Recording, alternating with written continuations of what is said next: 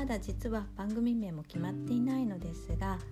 コンセプトとしては日々心地よく過ごしていくために心、体、生活をどのように整えていくのかをお話ししていきたいなと思っていますのでよろしくお願いします。第1回目の今日は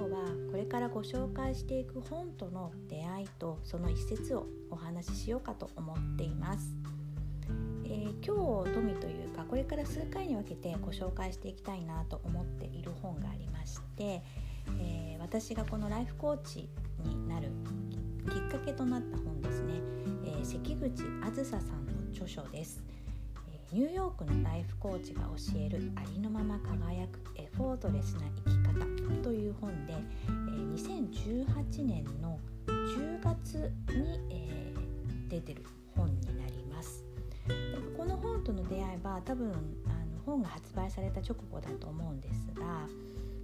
なんかちょっと時間があったので目の前にあった本屋さんに入ったところ、その本屋さんのレジの横にね棚がありまして、その棚に1冊だけこの本が置かれてたんですね。でその本のコーナーというのが女性向けの自己啓発本がすごく多く置いてるコーナーだったので、ピンクや白の表紙がとても多い中、この本は水色というかちょっとスモーキーな感じの水色なので、この背表紙がねすごくこう私には目立って見えたんですね。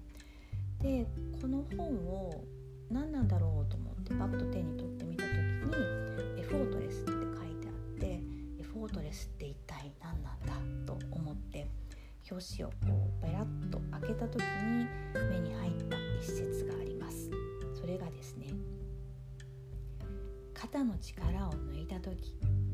あなたは自分らしく輝ける。この一節がパッと目に入ってきて、なんというかこう衝撃、もうハッとしたんですよね。で当時の私は、いろんなことがあってこうモヤモヤがいっぱいで日々忙しくて、子どもたちのこととかで、でもこうそれを見せないようにさも余裕があるかのように振る舞っていたので、こう大変なところを見せないためにこうすごく鎧のようなものがあってガチガチで、多分肩の力もすごく入りまくりの状態だったんだと思います。それをこう見抜かれたというか、もうなんかねそんな風に頑張ってガチガチでいなくていいんだよって、もっと楽に生きようよという風にねなんか言われた感じがして、すごくこう肩の力がふーっとこの本を見た瞬間にこう抜けたのを覚えています。でただなんかこう本屋さんに行くといろんな本との出会いがあって、とても楽しんでどんどん本を、私は本が好きなので買ってしまうんですけれども、そうこうなんとなく積んどく状態、なんか買って満足みたいな本も多かったりするので、ちょっとなんかそれが嫌で当時ね特にそれはやめようと思ってた時期だったので、まず手に取ったんですけど一度棚に戻しました。でそのまま書店の中をもう一周して、それでも何か心に残ってるもの、気になるものがあったらこの本を手にしようというふうにして、あと30分ぐらいかな、いろんな本を見ながらしてたんですけど、どうしてもこのエフォートレスという言葉が頭の中に残っていて、やっぱりその棚にもう一度戻ってきて、もう一度この本を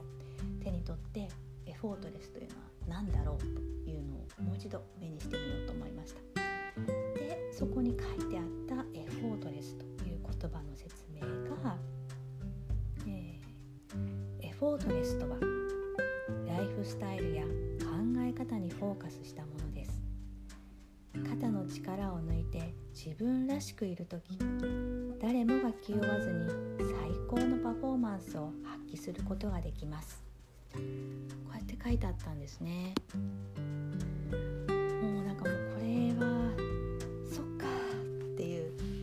一度なんかこう大丈夫だよっていう感じでこうなんというか背中を押されたというか、もう少し力抜いて生きていこうって言われたような気がして、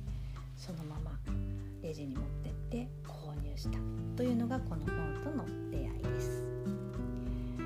ここから先本の中に書いてあることですとか、私がなぜ、ライフコーチという道に歩んでいくようになったとかいうことはおいおいゆっくり話していきたいいと思います。次回はね、この本文の中身なんかも紹介しながらまたおしゃべりしていきたいと思いますので、よろしくお願いします。今回初めてで少し緊張もしましたが、ここまで私のお話にお付き合いいただきありがとうございました。このチャンネルは毎週木曜日配信していこうと思っています。また来週の木曜日、お耳にかかれますことを楽しみにしています。お耳にかかれますってちょっと古いかな。ラジオを、ね、昔から聞いてる人は結構私は憧れの言葉だったりするので使わせてもらいました。ライフコーチのひろえでした。ありがとうございました。